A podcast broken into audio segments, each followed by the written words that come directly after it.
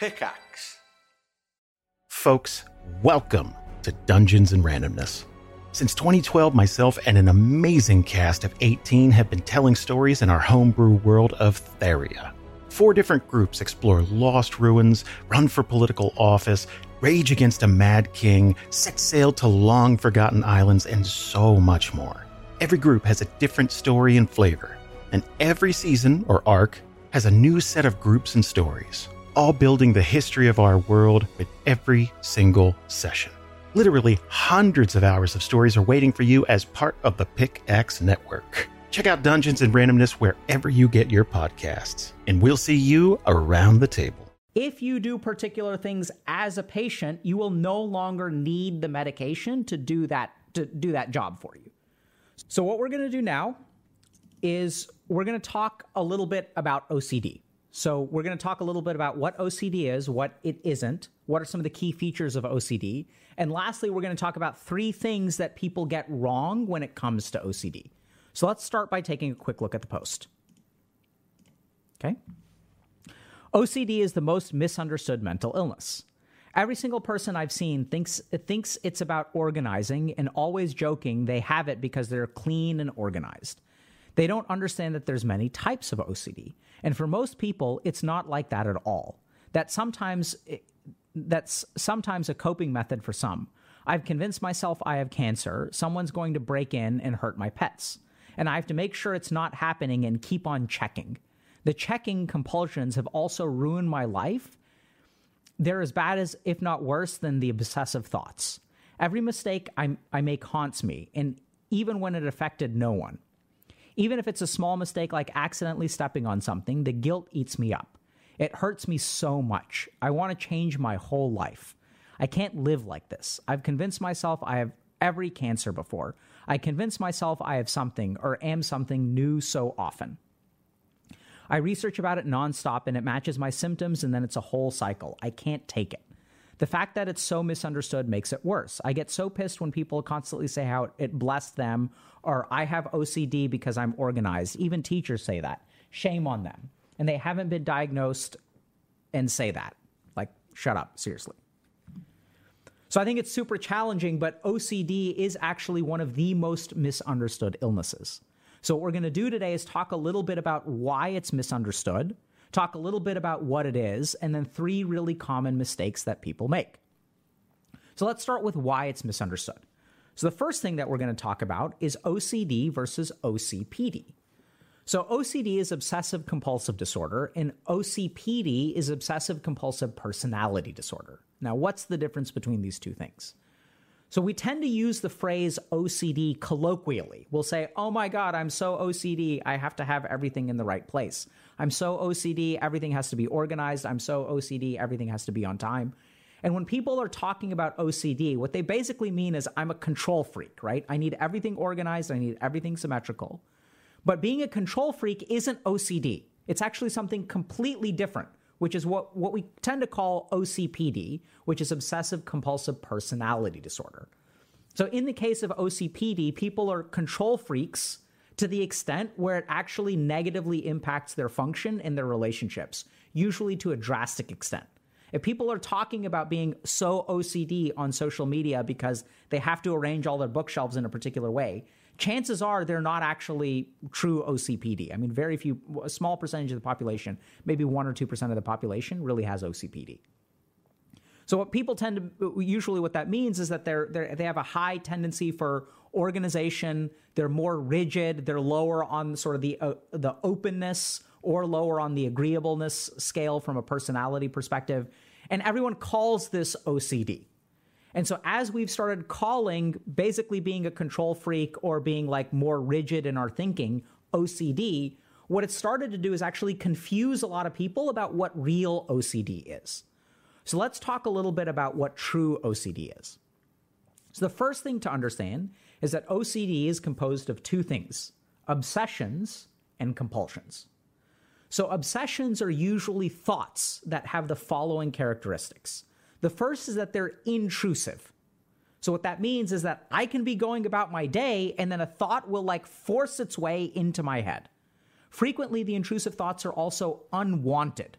So that sort of means I don't want to be thinking about this, right? So if I'm going to a wedding and I'm having a good time and I'm like, I'm there at the wedding to have fun. But if I have OCD, I can start thinking all these sort of negative and uh, intrusive and unwanted things. I may start thinking, oh my God, what if the groom dies? What if the groom dies? What if the groom dies? What if the groom dies? Or I may start thinking a little bit about getting infected with COVID, and then I can't stop those kinds of thoughts.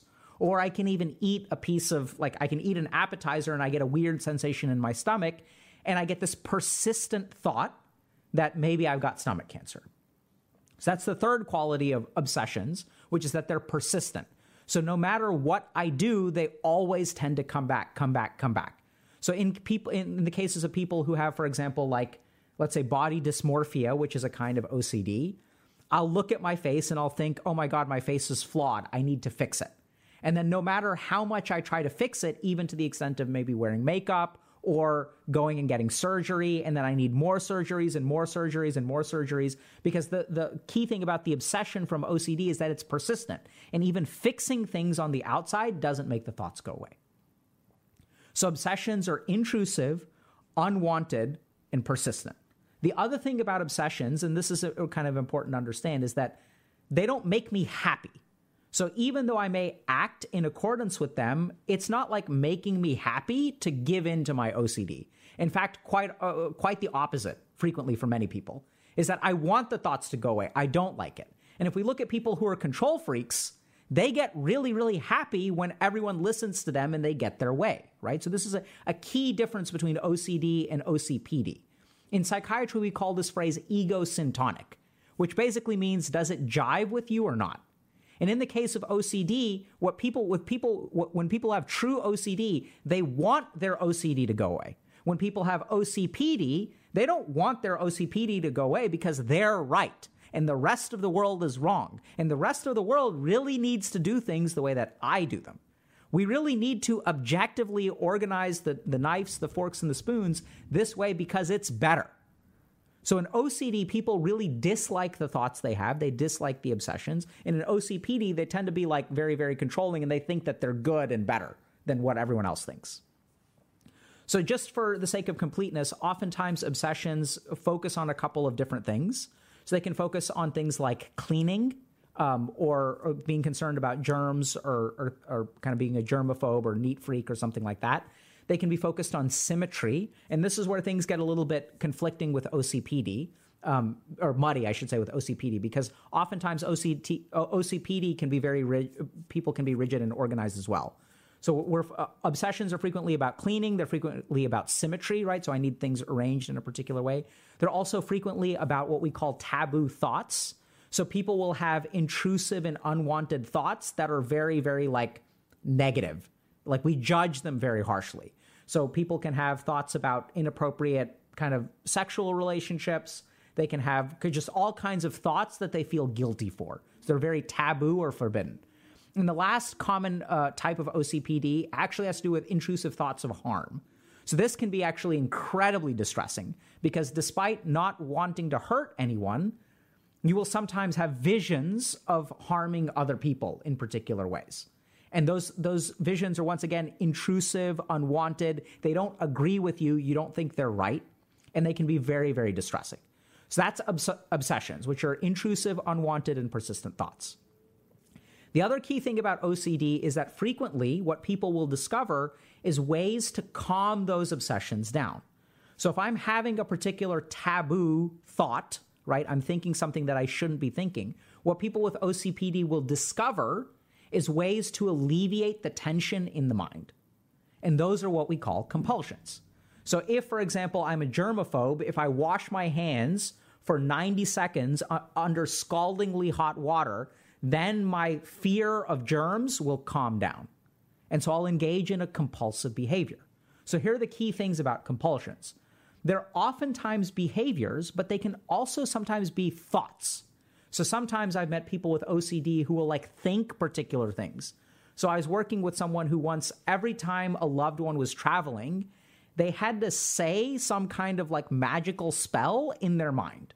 And if they said these thoughts, This person is going to leave on time and they'll be arrive on time. They'll leave. Uh, they'll be safe when they leave and they'll be safe when they'll they arrive. They'll be alive when they leave and they'll be al- alive when they arrive. They'll sort of come up with this almost like mantra in their head that they sort of have to say in order to feel better about that person actually leaving. And unless they go through the compulsion, the tension of the obsessive thought actually persists. And it's actually incredibly terrifying. So, compulsions are behaviors or even mental behaviors that we do to alleviate the obsessions. The other tricky thing about the compulsions is that they will also oftentimes be damaging in and of themselves. So in the case of the germaphobe, that's something that we can understand. I've seen patients who have, you know, very like raw hands that are actually getting infected because they've broken down parts of the skin from excessive washing and ex- excessive scrubbing, and now they're prone to infection, which makes the OCD even worse, and they want to keep washing and keep washing and keep washing. So engaging in the compulsions can actually be damaging to people. So that's kind of what true OCD is. We see it's a huge impairment of function. So, what are some of the common things that people get wrong when it comes to OCD? The first we've already talked about a fair amount, which is that people confuse OCD with OCPD. They confuse being a control freak with OCD. But what we learn from real OCD is that it's, it's, obsessions that are intrusive, persistent, and unwanted, and compulsions that make that kind of stuff go away, even though you want don't want to do it. And oftentimes, people recognize that the compulsions are actually very irrational. So that's the first thing. OCD isn't what people think it is. The second thing that people oftentimes forget about OCD is that the compulsions don't have to be what the media represents. The compulsions don't have to be turning on and off the lights or turning on and off the stove. The compulsions can be completely non visible or even not behaviors at all. They can be thoughts, they can be things that you do in your head. And when I've worked with some people who have debilitating OCD, you would never see it from the outside. Because essentially, every time they do something, they have to run through this whole litany in their head. So every time I start studying, I have to go through some kind of like process in my head before I pull a single notebook out. Every time I flip the page, I have to go through some sort of process in my head before I can flip the page. Otherwise, I will lose kind of the information in the page. And the last thing that we have to really focus on that people don't really get about OCD is that you can't really control it. So this is for people who have OCD as well as people who are in relationships with people who have OCD, which is that we'll assume that this person is can somehow control it. So sometimes I've seen people with OCD get treated very very harshly by parents, by friends, by romantic partners because they're like, "Why can't you just stop doing it?" There's this assumption that OCD can be controlled. And it really can't. It's like this automatic, persistent, unwanted, and intrusive process that it doesn't mean that it can't be treated, but there's sort of this idea that like if people tried harder, they could make the OCD go away. Just don't wash your hands. Easy, right? Just be satisfied in the way that you look and stop getting surgeries and getting your like your nose like getting a rhinoplasty and botox injections and all this kind of stuff. Some of the most terrible OCD I've actually worked with is actually with people who are bodybuilders and who are so obsessional about a particular part of their body that they'll work out for four hours, five hours, six hours a day and aren't really able to function in other parts of their life. So these are the three things to really that people really get wrong with OCD, which is why it makes it so uh, uh, such a misunderstood illness. The first is that being having OCD is not being a control freak. In fact, they're completely different. Even when being a control freak rises to the level of a diagnosis, which is what we call OCPD, that's still like, you know, very, very rare.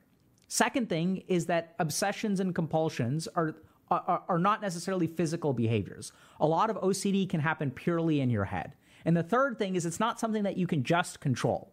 And so a lot of times when I work with patients with OCD, they recognize that these thoughts are unwanted. Remember, they're ego dystonic. So I don't want to have them. It doesn't make me happy to have these thoughts. And so I try to control it. I try to control it. I try to use willpower, but that's not how it works.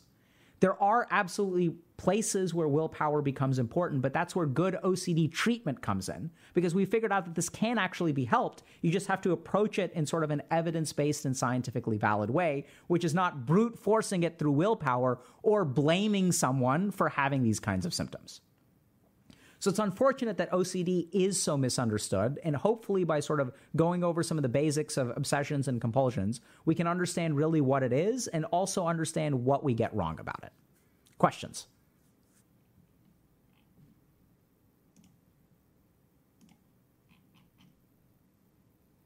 Yeah, I didn't. I, I didn't think we needed iPad. We may p- bust it out, but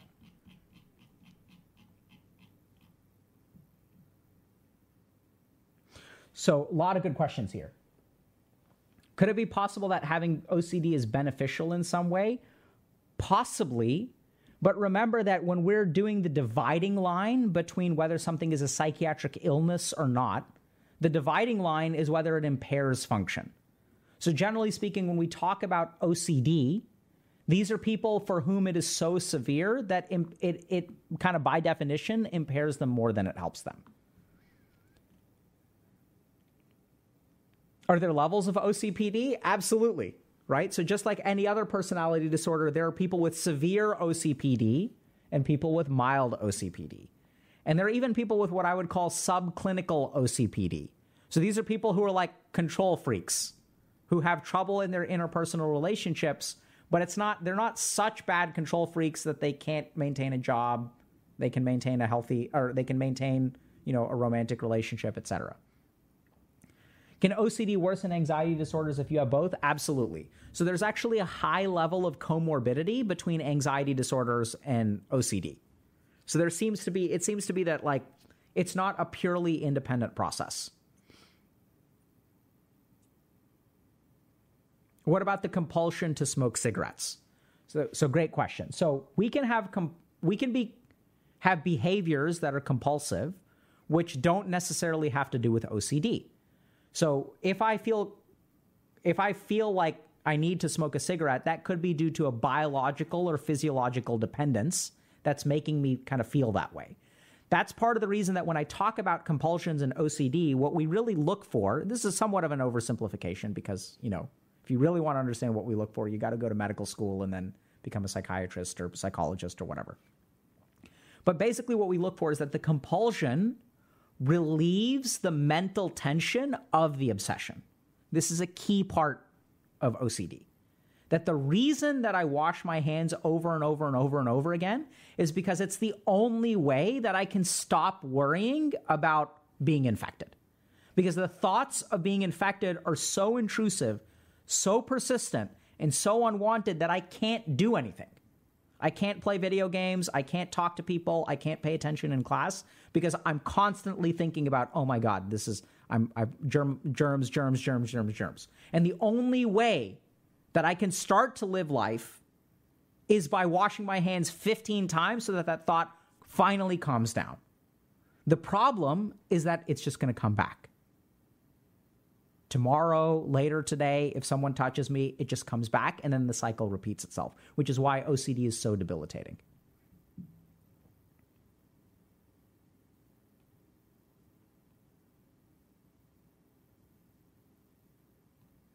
Good questions. How easy is it to diagnose? I'd say it's not hard to diagnose if you're a competent clinician, for the most part. Sometimes the tricky thing about OCD is that it can look like other things and also patients are the reason we're educating on this y'all on this stuff is so that because a lot of times what'll happen is that patients will not volunteer particular information because they think it's normal or they don't think it's what their vision of OCD is. So that's why for example like I've met some patients who the diagnosis has been missed because you know in the screening uh, clinicians will ask them questions like, oh, do you have checking behaviors? They'll talk about behaviors of OCD, whereas they won't ask about mental compulsions. So sometimes it can be missed. It can oftentimes look like anxiety or things like that. Or since people have OCD and anxiety, the anxiety is like what we pick up first, right? So there are like reasons why it can be missed, but generally speaking, I wouldn't say it's hard to diagnose. Are OCD and OCPD mutually exclusive? No, they're not mutually exclusive, but they still look very, very different.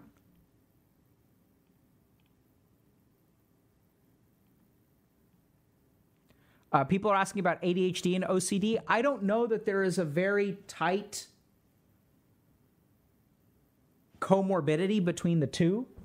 What I've seen is very, very frustrating for people who have OCD and ADHD this is devastating, is that in ADHD, it's easy to get distracted, and OCD loves to dominate your mind. So, what I've seen in the two, which can be very hard to deal with, is when I've got OCD and ADHD, let's say I wash my hands 10 times and then I'm sitting down to study and I'm no longer thinking about germs. The problem is that once I sit down to study, 15 minutes, 20 minutes, 30 minutes, maybe an hour goes by, maybe 90 minutes go by, maybe three hours go by before I think about drugs again in a neurotypical person. When you throw ADHD into the mix, it's easier to get distracted. Right? So now that I get distracted, the OCD is like, oh, thank you for opening the door. Let me come in with my intrusive, unwanted, and persistent thoughts, and let's go back to square one.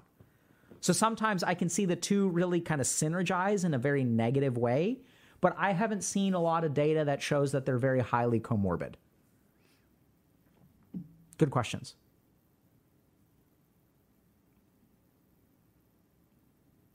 Can people be obsessive over self improvement? Sure. So, this is also where obsessiveness is not exclusively OCD. The key thing about obsessiveness is that it usually has obsessions and compulsions.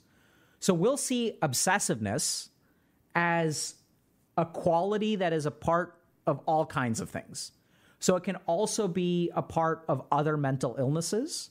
So, for example, like um, people on the autism spectrum can sometimes be obsessive about particular things. That's something that we call more something like perseveration, which is the inability to let go of a particular thought.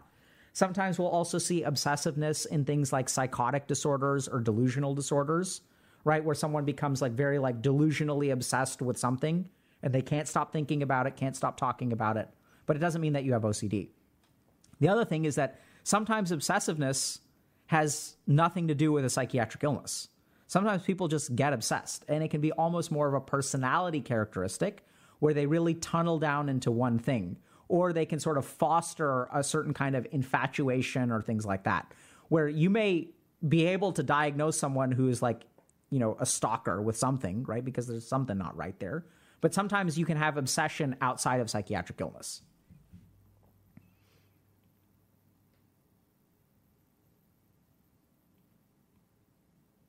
So if if this resonates with y'all, so I, am noticing one person is saying, "I count all the time. How can I stop? I can control a few things and started fighting against a few things."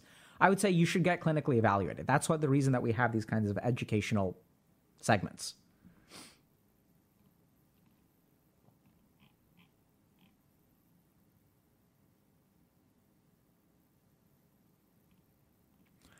Uh, so Brian Gu is asking in private spaces, I am a mess, but in public spaces, I have to leave things exactly as before I displace them. Is this OCD? So that's not a question that I can answer. So just a you know couple things. When we say we're not doing you know none, none of this is medical advice, we don't diagnose or treat people over the internet.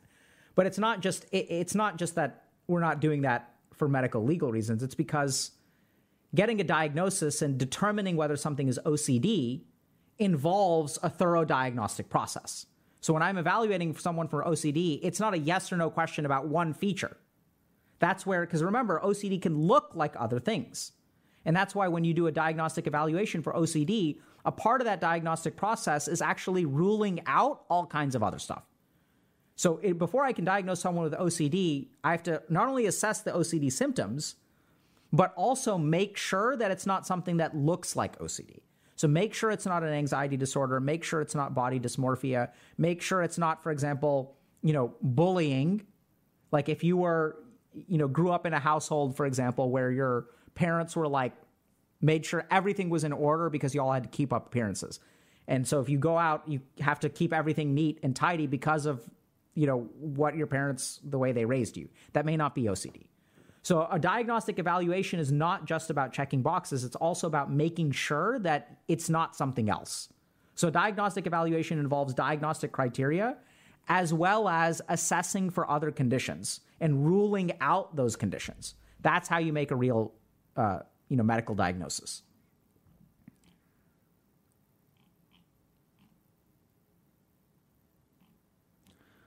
So, does OCD act in, in similar ways to Tourette syndrome? There are some correlations there. In fact, I think some of these tic disorders are considered in the OCD family. So, I'm not an expert in those disorders, but there's like some, there's definitely some overlap there or some common starting point according to a lot of people. So we do tend to lump them together. Like we kind of say, okay, these things seem similar to us. So, so it seems like a lot of people are okay. So let me ask y'all a question now. So, um, so uh, someone's asking, can someone suddenly develop OCD, OCPD later in their lives, like in their 30s? They can. So just to give y'all some statistics, I want to say that the average age of onset for OCD, I'm rusty here, is I think 19 years old. So most people who have OCD will experience it early in life. Now, they may not get diagnosed with it, but I have seen, I've certainly seen like weird cases. So, this is the advantage of training at a place like Massachusetts General Hospital or McLean Hospital. So, these are like world renowned institutions, and people will like ref- get referred from all over the world. So, sometimes you see some weird stuff. So, I've seen like weird cases of post infectious, like development of OCD. But just because I've seen it doesn't mean it's common. In fact, when you work at a place like MGH or McLean, by definition, you see a lot of stuff that is the least common because, like, people, you know, it's not run of the mill OCD. This is a weird kind of OCD. So, like, your community psychiatrist will actually send them from a different state to the OCDI at McLean, the OCD Institute at McLean Hospital, because that's where like people are experts in OCD. So you you can see it later, but it's not common.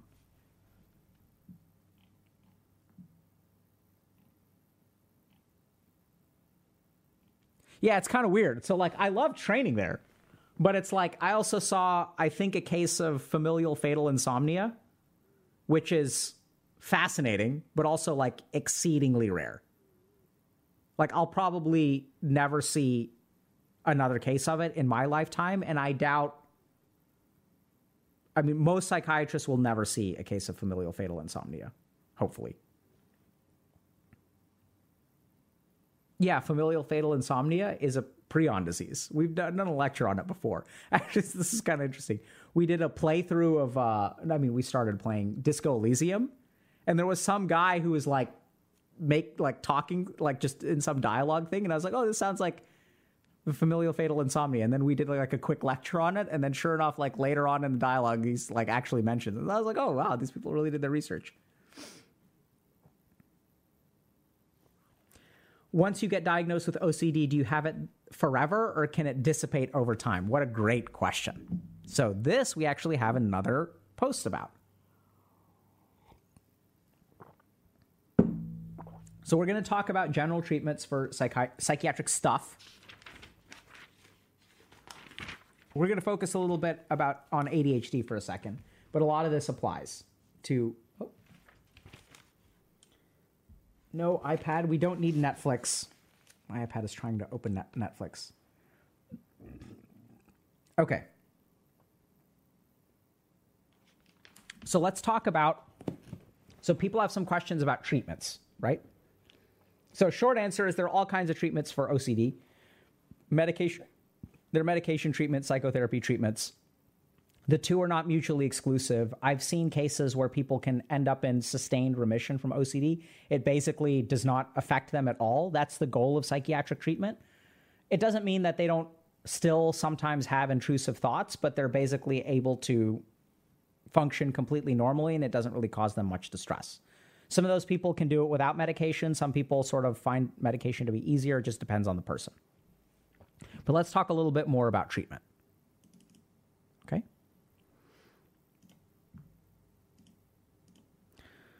My doctor just told me I've become dependent on ADHD medication. What does that even mean? I got off the phone with my doctor just now to get my Adderall prescription refilled. During the call, he asked me, Do you take it every day or as needed? So I told him honestly, I take it every day because I feel I need it every day. My ADHD doesn't just vanish, but on the odd day that I forget to take it, I do just fine. It's when I forget for multiple days that it becomes an issue. And he said, It sounds to me like you've become dependent on stimulants. Okay. So I told him that I actually was planning on visiting a proper psychiatrist. My prescription was given by a GP and seeing about altering my prescription. Maybe a non stimulant would work or a lower dosage. And he replied, No, stimulants work best for ADHD symptoms. So now I'm very confused as to what he's going on about, to be honest. I shouldn't take my medication if I don't need it because I'll become dependent on stimulants, but I also need to take stimulants because it helps me the most, therefore making me dependent. It's really confusing logic, and I don't know how I feel about, uh, about it. He didn't really elaborate either. No concerns about my blood pressure or anything. He just said, hey, you're dependent, just letting you know your prescription is ready for you to pick up. It's just really confusing, and I'm paranoid about my health as it stands. So, this is really tough because, especially if you've got ADHD, like anyone who's taking psychiatric medication usually has a concern that they're going to become dependent on it. I've seen this whether people have OCD, whether they have major depressive disorder, whether they have bipolar disorder, whether they have ADHD. People are afraid of becoming dependent on medication. And then sometimes you'll have clinicians who will be like, oh, yeah, you're dependent on this medication now. Like a doctor is telling you this.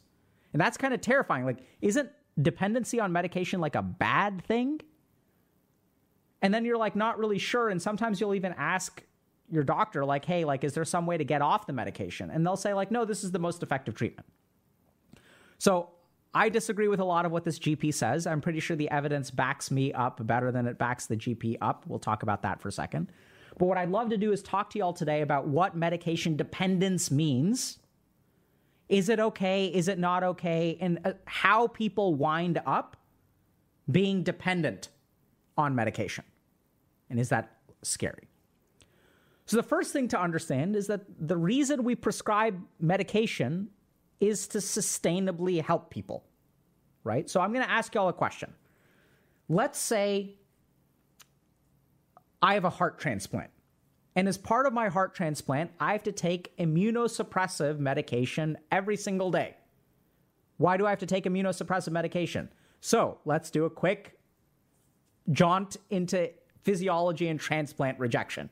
Not what y'all were expecting today, but let's explain this principle. So I have a body. My body has an immune system. My immune system learns what is me and what is not me. And then what the immune system does is starts to attack things that are not me, right? Pretty easy. Turns out that I got a bum ticker and I need a heart transplant.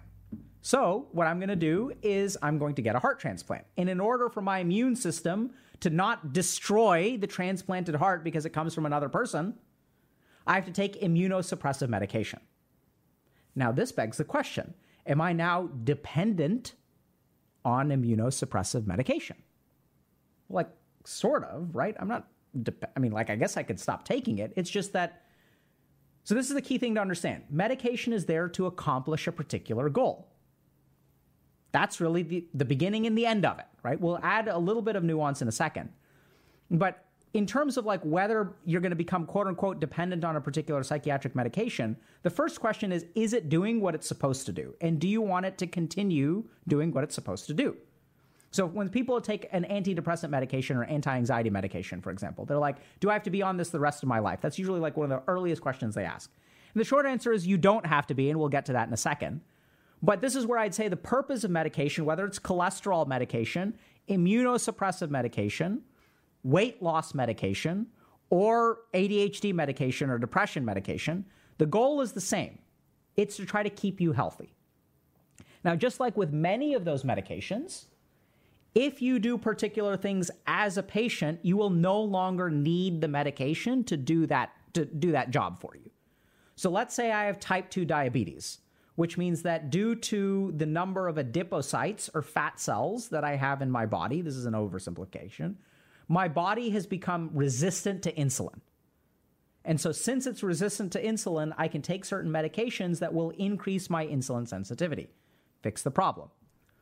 And what I can also do is adjust my diet, reduce my the level of my adipocytes, right? Start to exercise and do other kinds of physiologic things that make it so that I no longer need the medication.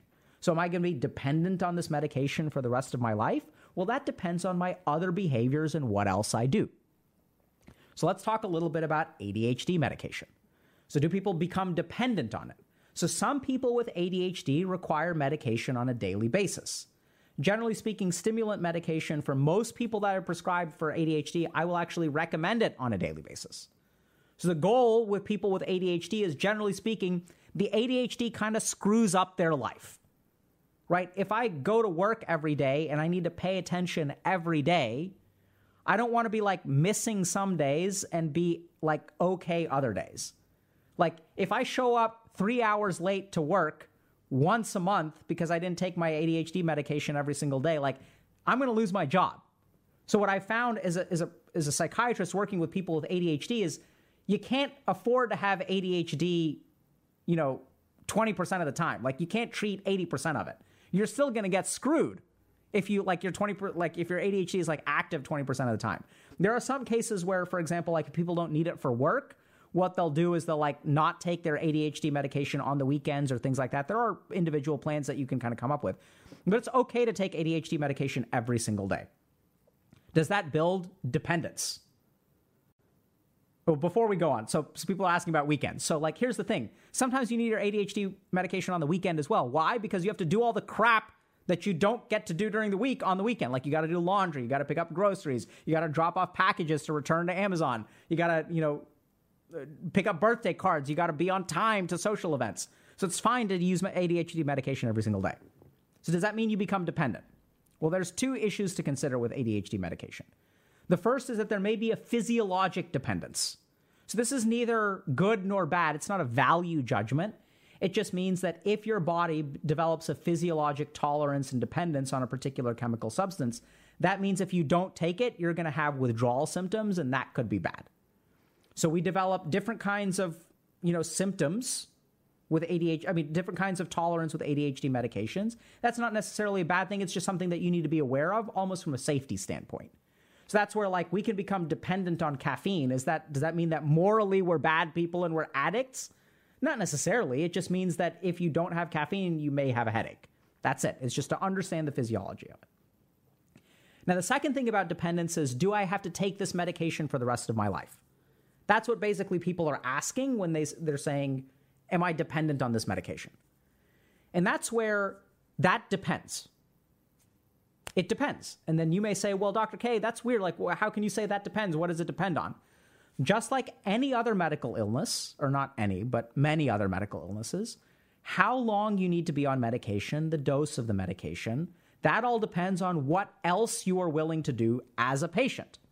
So let's go back to our diabetes example if I start exercising every day, if I eat low glycemic index foods, if I start you know, doing other particular things like doing yoga or other practices that support type 2 diabetes and, and stuff like that, then I may not need to be on the medication for the rest of my life, right? So if I can like get to where I need to go without the medication, then I won't be dependent on the medication. I won't need it.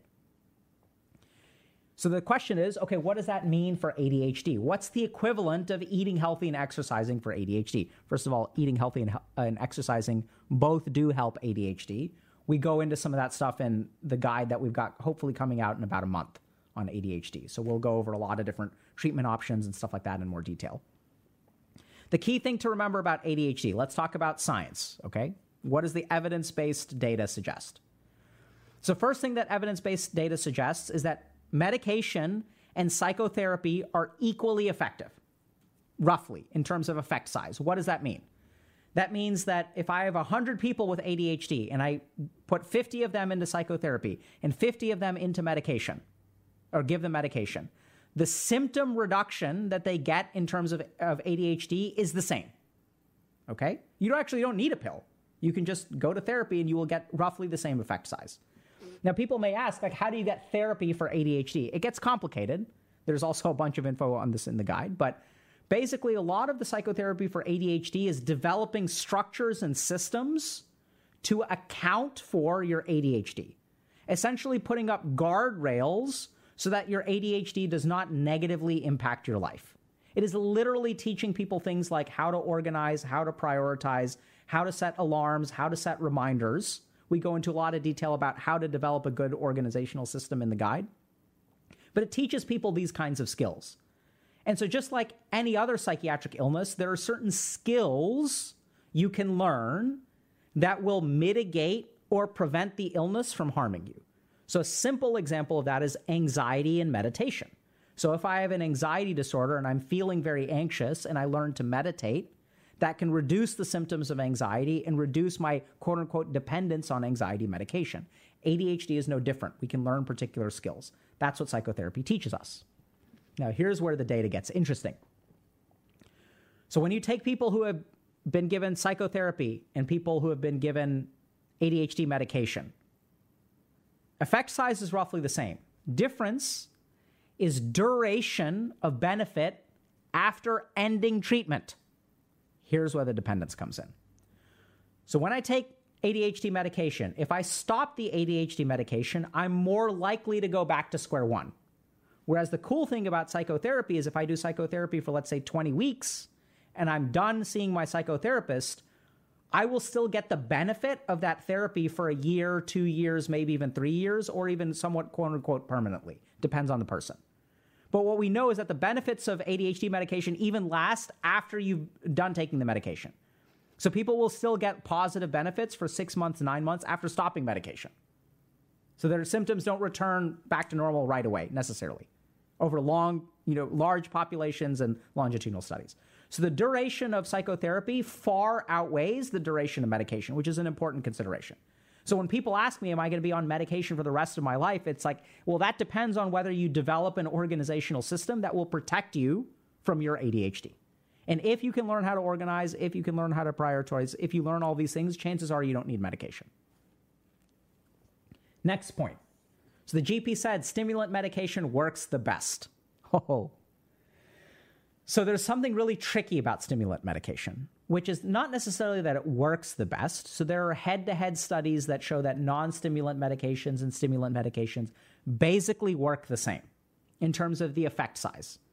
The big difference between stimulant and non stimulant medication is, first of all, stimulants work faster than non stimulants. So there's a medication called bupropion, for example, that is just about as effective as stimulants. The difference is that bupropion takes like a month to really kick in. Whereas stimulants, you'll feel the benefit within 24, 48, or 72 hours.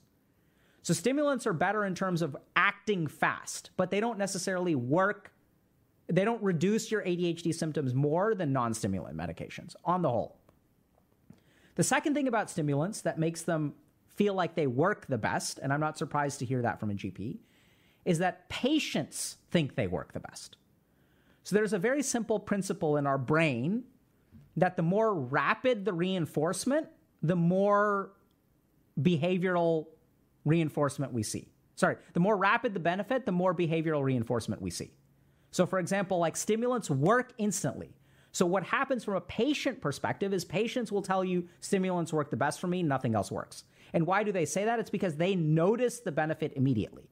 Whereas non stimulant medication takes days or weeks to really kick in, so people don't notice it. But if you actually do studies where I take 100 people on stimulant medication, 100 people on non stimulant medication, and I measure objectively how bad their ADHD is, let's say three months after they started medication, what I'm going to find is they're both equally effective. That the subjective experience of the two patients is going to be very, very different. The subjective experience is going to be any day I miss my medication with ADHD with a stimulant, people notice it right away. So there isn't a difference in efficacy. What there is is a difference in sort of noticing or kind of like an awareness bias where you can really feel the difference of the medication. Whereas when you're on a slower acting medication, you don't quite feel it as much. So that's part of the reason why people say stimulants, quote unquote, work the best. I don't think they actually, the data suggests that they don't work substantially better than non stimulants. It's just the difference is a lot more noticeable and therefore is much more likely to reinforce the behavior, right? So a lot of people are genuinely concerned about am I going to be dependent on my ADHD medication? And like the answer is maybe, right? So what we what I tend to see as a clinician is that a lot of people will find it very convenient to just take a medication every day because they don't have the time or the energy or wherewithal to learn organization, prioritization, whatever.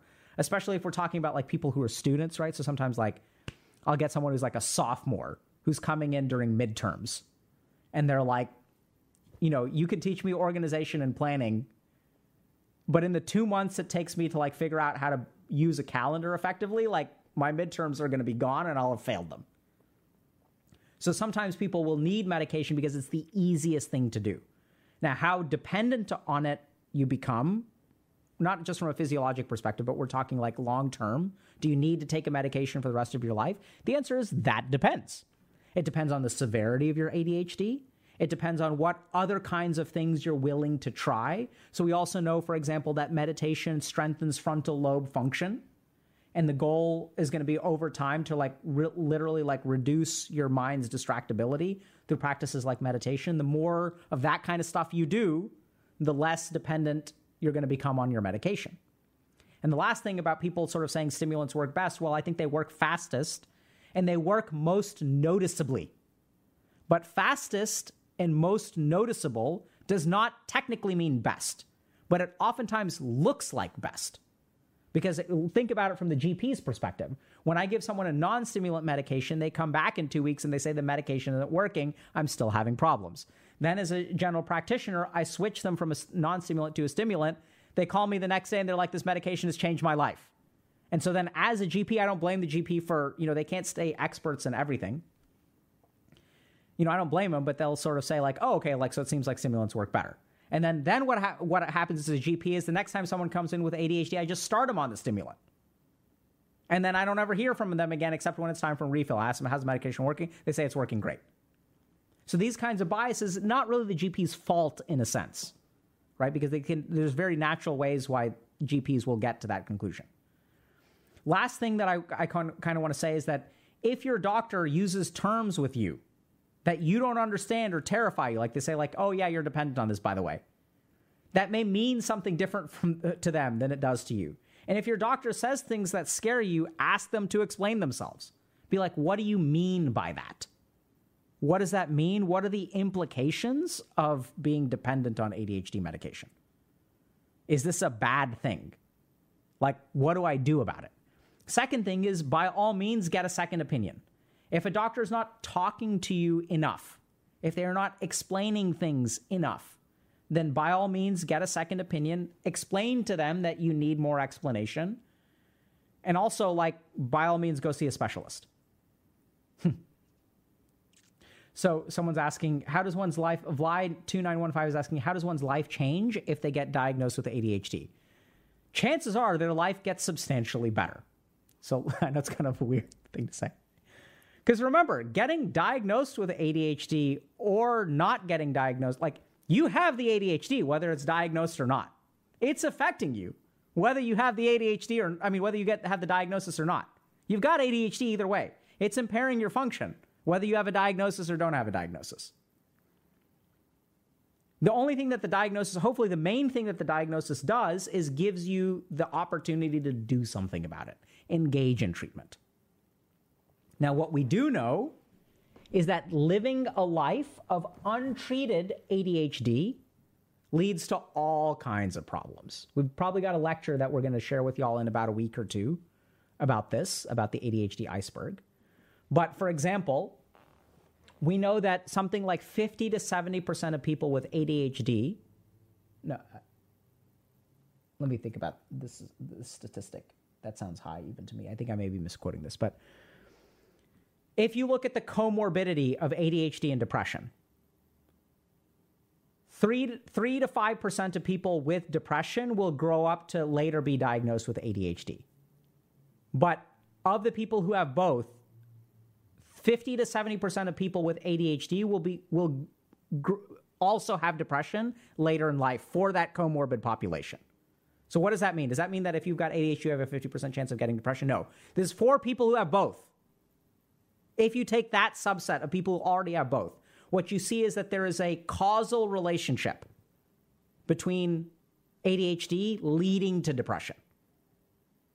And it doesn't go the other way. It's not just correlated, one causes the other. And why is that? It's because growing up with ADHD, especially untreated ADHD, shapes your life to be depressed later. So I'll give you all a simple example of this. Very fascinating study that found that kids with ADHD are less likely to be invited to birthday parties. than neurotypical kids. Think about that for a second. So if I'm an ADHD kid, why does it mean I'm going to be less less likely to be invited? It's because I don't pay attention. So all the other kids are talking about Pokemon cards and I start randomly talking about something that's completely unrelated and the kids all look at me like I'm weird because I'm highly distractible. I can't keep pace with the conversation. I also don't pay attention when they're talking to me. Right? So over time, like those kids aren't going to want to invite me to their, their birthday party.